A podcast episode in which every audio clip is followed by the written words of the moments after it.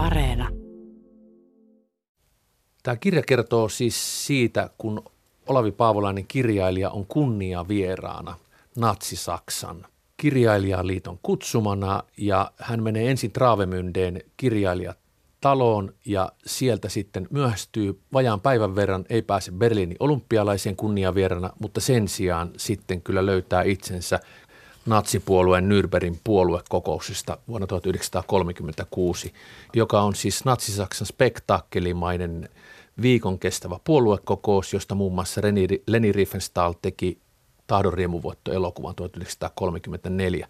Hakaristiliput liehuu, viikon ohjelma paikalla on tuhansia natsipuolueen jäseniä, koko eliitti, Adolf Hitler, Goebbels, Göring, Hessi, von Ribbentrop, Speer, Himmler, keitä kaikkia näitä nyt onkaan – ja joka päivä eri organisaatioiden näyttäviä paraatimarsseja, esiintymisiä, kokoontumisia, lippujuhlia. Siellä on SA-joukot, ilmavoimat, Hitlerjugend, naisjärjestö, SS-joukot. Ja siitä Paavolainen kirjoittaa, että silmä silmää vasten kolmannen valtakunnan kasvojen kanssa. Olavi Paavolainen on kunniavieras ja näkee muun muassa monena eri päivänä, kuinka Adolf Hitler puhuu ja esiintyy omille joukoilleen. Millä mielellä sä luit aivan tätä ikään kuin kirjan klassisinta kuuminta aineesta, jossa kuvataan, miten esimerkiksi valonheittimet nousevat stratosfääriin asti ja Adolf Hitler astuu lavalle ja kymmenet ja sadat tuhannet ihmiset ovat aivan hiljaa. Ja sitten Hitler alkaa puhua. No tämähän on hyvin, sanoisiko, tällainen hurmioitunut kuvaus ja, ja eläväinen kuvaus – ja hyvin mielestäni hyvin tämmöinen paavolaismainen. hän oli tämmöinen eläytymisen ja hurmioitumisen etsiä oikeastaan. Hakeutui sinne, missä, missä oli ää, tämmöisiä sanoisiko tunteisiin vetoavia ja, ja spektaakkelimaisia tapahtumia. Ja tämä kuvaus on, on erittäin, erittäin mielenkiintoinen. Ää, tässähän on tuota, Paavolainen itse, kun kuvaa sitä – niin, ja niitä tunnelmia, mitä siitä tulee, niin seuraavasti. Ei tiedä enää lopulta, mitä katsoa, mitä ihmetellä. Sinistä, punaista, ruskeata, mustaa ja hopeaa. Barbaarinen uni. Pakanallinen houre. Tässä on jotakin Assyriasta ja Babyloniasta, mutisee tukahtuneesti vieressäni istuva Koskenniemi. Sinisen jättiläistemppelin halki lentää sokaistunut lintuparvi – värjäytyen luonnottoman suureksi ja valkeaksi. Näytännön aavemainen upeus on jo tehnyt tehtävänsä. Sekä arvostelu että vastaanottokyky on heikentynyt ja pää kuohuu hurjia mielikuvia. Olemme uuden ihmisjumalan temppelissä, korkeammassa kuin mikään kirkko maan päällä. Ja tämähän on siis todella, todella tämmöistä hurmioitunutta kuvausta ja, ja tuota, eh, todella vetävää.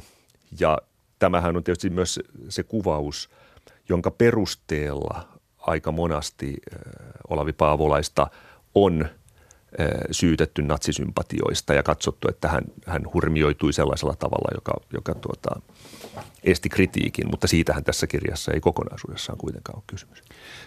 Tämä kirja kertoo hyvin yksityiskohtaisesti niistä puoluepäivistä. Tämä kertoo tietenkin muustakin, mutta siellä puoluepäivillä on aivan ainutlaatuinen tämä Olavi Paavolaisen silminnäkijä todistus. Ja tämä kaikki siis ennen kuin toinen maailmansota alkaa. Ja kukaan ei tiedä, mitä tuleman pitää. Kirja ilmestyttyä 36 ja pian se, pitkään sen jälkeenkin ja edelleenkin, niin Paavolasta on syytetty natsisympatioista. Ja hänen tapansahan kirjoittaa oli sellainen lennokas, kun hän sai sen flown päälle hän kirjoitutti kirjat niin, että hän saneli niitä konekirjoittajalle ja konekirjoittaja sitten kirjoitti, kun Olavi Paavolainen käveli edestakaisin. Ja tämä on erittäin lennokas ja innostunut tämä teksti ja kirjassa on hirvittävän hienot kuvat, jotka eivät ole Paavolaisen ottamia, vaan voisin sanoa, että täällä natsipuolueen propagandaosasto on tehnyt todella hienoa työtä. Kyllä. Täällä on vaikuttavia kuvia, kun Adolf Hitler puhuu, kun liput liehuvat, joukot kääntyvät ja kaikkea muuta. Ja tästä saattaa tulla sellainen kuva, että Paavolainen on tämän kirjan ja näiden kuvienkin perusteella ainakin natsisympatiseeraaja, jos ei nyt aivan puolueen jäsen. Mutta Veijo Oberi, sä olet historioitsija, niin mitä sä sanoisit tämän todistusaineiston perusteella siitä, että minkälainen oli Paavolaisen suhde natsismiin? Minun mielestäni niin ei tämän kirjan perusteella Paavolaisesta natsia saa. Hän kuvaa siellä tapahtumia ja jollakin tapaa tuntuu, että siitä niin kuin arvolataukset ovat aika vähäisiä. Hän saattaa kuvata natsien näitä spektaakkeleita tavalla, jonka voi mieltää sympatiaksi, mutta toisaalta hän sitten taas esimerkiksi natsien taidepolitiikkaa, kulttuuripolitiikkaa, kansallissosiaalista kirjallisuutta ja kuvataidetta käsitellessään on hyvinkin kriittinen ja ironinen, ehkä jopa vähän ivallinen, naureskelee kansallissosialistien – taidekäsityksille ja esittää kriittisiä kommentteja myös muista asioista. Eli todellakin, että ei tämän perusteella Paavolainen natsi ole, ei hän ole myöskään antinatsi kuitenkaan. Eli, eli tämä on ikään kuin raportti. Rapsodia niin kuin kirja alaotsikossa Kyllä, lukee. Rapsodia, joo, mielenkiintoinen alaotsikko. Paavolainen oli syntynyt 1903 ja tämä on 1936 tämä vierailu tuonne Saksaan. Hän on reilu 30 kaveri ja osaa oikein hyvin Saksaa ja liikkuu siellä vapaasti. Hänellä ei ole ketään kaitsiaa, niin mikä on sulle ihmeellisintä, mitä hän näkee siellä? No se on ehkä, ehkä tämä kuvaus työpalvelusta, tästä Arbeitsdienstistä – se on ehkä sellainen, jossa hän näkee siinä paljon hyvää ja se on ehkä sellaista, joissa, joissa hänellä ei juuri kritiikin sanaa tule. Että hän pitää sitä, sitä hyvin onnistuneen oloisena. Ja työpalvelu on siis muistaakseni 18 vuotta täyttäneiden miesten puolivuotinen kausi, kun he rakentavat teitä ja ovat tällaisessa ruumiillisessa työssä. Kyllä, juuri näin, joo. Joka ja alun, perin, alun perin ollut vapaaehtoinen ja sitten tullut velvollisuudeksi. Ja Paavolainenhan tekee tarkan eron, kun sitä ennen on tätä nuorisotoimintaa, on se sitten Hitlerjugentia tai jotain muuta, mm. että nuoriso ei itse päätä omista asioistaan. Ja hän kritisoi saksalaisen nuorison kasvatusta tähän natsismiin, että on surullista katsoa, kun nuoriso on jossain kentällä ja joukoissa, kun he eivät ole itse valinneet, aikuiset miehet ovat sitten toinen asia. Juuri näin, kyllä. Pavlani kirjoittaa siis täällä rotuopista, tuosta työpalvelusta, naisen asemasta, natsien ja kristinuskon keskinäistä suhteista. Tätä kirjaa ennen Paavolani on kirjoittanut runoja yhdessä Mika Valtarin kanssa nykyaikaa etsimässä sitten 20-luvun loppupuolella ja keulakuvat taas runoja – suursiivous eli kirjallisessa lastenkamarissa tämmöinen oman sukupolvensa taiteilijoiden kova kritiikki ja sitten tulee tämä kolmannen valtakunnan vieraana ja sen jälkeen sitten tosiaankin lähtöä loitsua, risti hakaristi, synkkää yksinpuhelua. Mutta mikä sulle on Paavolaisen kirjoista itsellesi läheisin tai tärkein? No kyllä se varmaan tämä, itse asiassa tämä, tämä tuota, kolmannen valtakunnan vieraana on. on. Mä olen kuitenkin ollut niin kiinnostunut tästä Saksan lähihistoriasta ja 1900-luvun historiasta ja muutenkin siihen perehtynyt aika paljon, niin tuota, tämä on niin kuin mielenkiintoinen lisä ja ennen kaikkea sellaisella tavalla juuri, että, että koska Paavolainen on kirjoittanut ja kuvannut Natsi-Saksaa sellaisena aikana, jolloin hän ei vielä voinut tietää sitä, mitä me tiedämme, niin siksi se on mielenkiintoinen dokumentti omalta ajaltaan.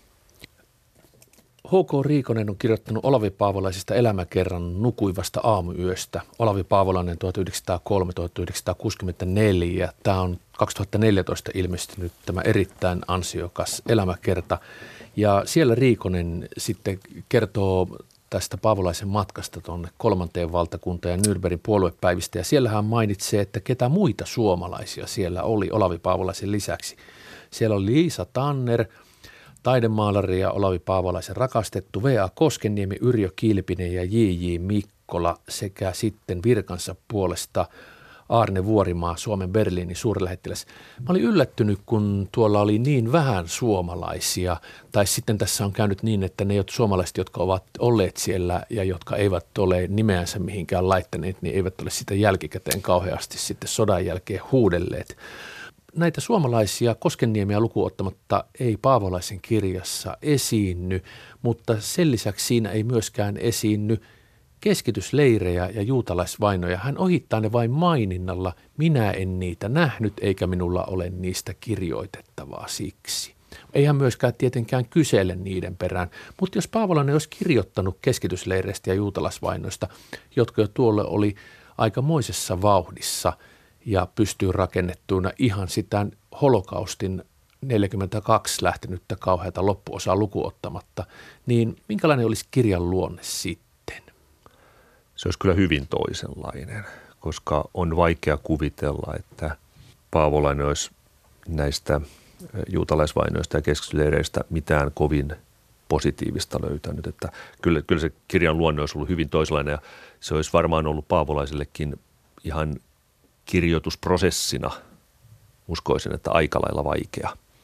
Että koska ei mikään tässä kirjassa sinällään viittaa siihen, että hänellä olisi ollut antisemitistisiä ajatuksia kovin vakavassa mielessä. Ja sitten tietysti koko tämä, sanoisiko teollisen tappamisen koneisto, niin va- vaikeahan siitä mitä positiivista olisi ollut kirjoittaa. Mitä sä, Veijo Oberi, historioitsijana olisit halunnut tuolta Nürnbergin puoluepäiviltä nähdä erityisesti? Seitsemän päivää ja natsipuolueen spektaakkelimainen esitys omilleen. No varmastikin Adolf Hitlerin puhumassa, koska onhan niin merkittävä historian hahmo, ikävä kyllä, että tuota, ja, ja runsaiden myyttien ympäröimä hahmo, joka aina kuvataan eh, jollakin tapaa joko huutamassa ja raivoamassa kovaa tai, mm, tai sitten tämmöisessä masentuneen tai, tai hiljaisen miehen, miehen roolissa kenties aivan, aivan loppuhetkinään, niin tavallaan tällainen tilanne, jossa hän on vielä voimiensa tunnossa, Saksa on nousemassa, ei häviämässä, hän on omiensa keskellä ja, ja hyvässä vedossa, niin kieltämättä olisi ollut mielenkiintoista nähdä, nähdä se tuota, ja kuulla se, mitä hän sanoo, miten hän sanoo. Täällähän Paavolainen kirjassa tuo esille, esille juuri, juuri sen, että tuota, mikä hänessä on niin äh, vetoavaa. Siteeraanpa tästä Paavolaista. Niin moni on minulta kysynyt, kerrottuani Hitlerin persoonallisuuden tekemästä vaikutuksesta. Missä sitten piilee tuo lumousvoima? Mikä saa kokonaisen suuren kansakunnan osoittamaan tälle miehelle täysin jumaloivaa kunnioitusta? En osaa vastata näihin kysymyksiin muuta kuin persoonallinen nerous, julistuksen profeetallinen hehku, tahdon tavaton voima. Hitlerin kieltämättä enemmän tai vähemmän koomillisen ulkomuodonkin unohtaa heti, kun hän rupeaa puhumaan. Ja tässähän on selvästi kuvaus, joka sopii aika moneen muuhunkin karismaattiseen hahmoon. Niin sanotaanko, että tämä on semmoinen, minkä tavallaan olisin halunnut kuulla. Toisaalta olen iloinen, että en ole ollut kuulemassa sitä, mutta mielenkiintoista se olisi ollut. Se, mikä taas jälleen kerran tätä kirjaa lukiessa ja Olavi Paavolaisen elämänkaarta miettiessä tuli mieleen, että mitä annettavaa tai mikä merkitys tällä tekstillä ihan sellaisenaan voisi olla nykypäivälle ja nykyajalle? Tämä on yhden sortin raportti ajalta ennen katastrofia. Kun Paavolainen ei tiennyt sitä, mitä me tiedämme, niin hänellä on vuoden 1936 näkökulma siihen, mitä tapahtuu. E, ja se on ehkä sellainen arvokas, arvokas piirre, joka, joka tuo tälle, sellaista, tälle kirjalle sellaista arvoa, jota, jota niin kuin jälkiviisaus ei pääse rasittamaan. Tässä on ehkä semmoinen niin kuin, sanoisin kuin tärkein tuota, anti nykyhetkelle. Sitten tämähän on loistavasti kirjoitettu kirja, että tuota, siis tyyli, tyyliniekkahan Paavolainen oli, että, että lukukokemuksena myös – myös mielenkiintoinen. Paavolasta parhaimmillaan, mutta mitä sanoisit, miksi loistavasti?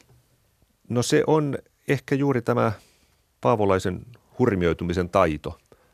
Hän osaa kirjoittaa sellaisella tavalla, että lukijalle välittyy jotenkin se tunne ja elämys, jonka keskellä Paavolainen itse on ollut.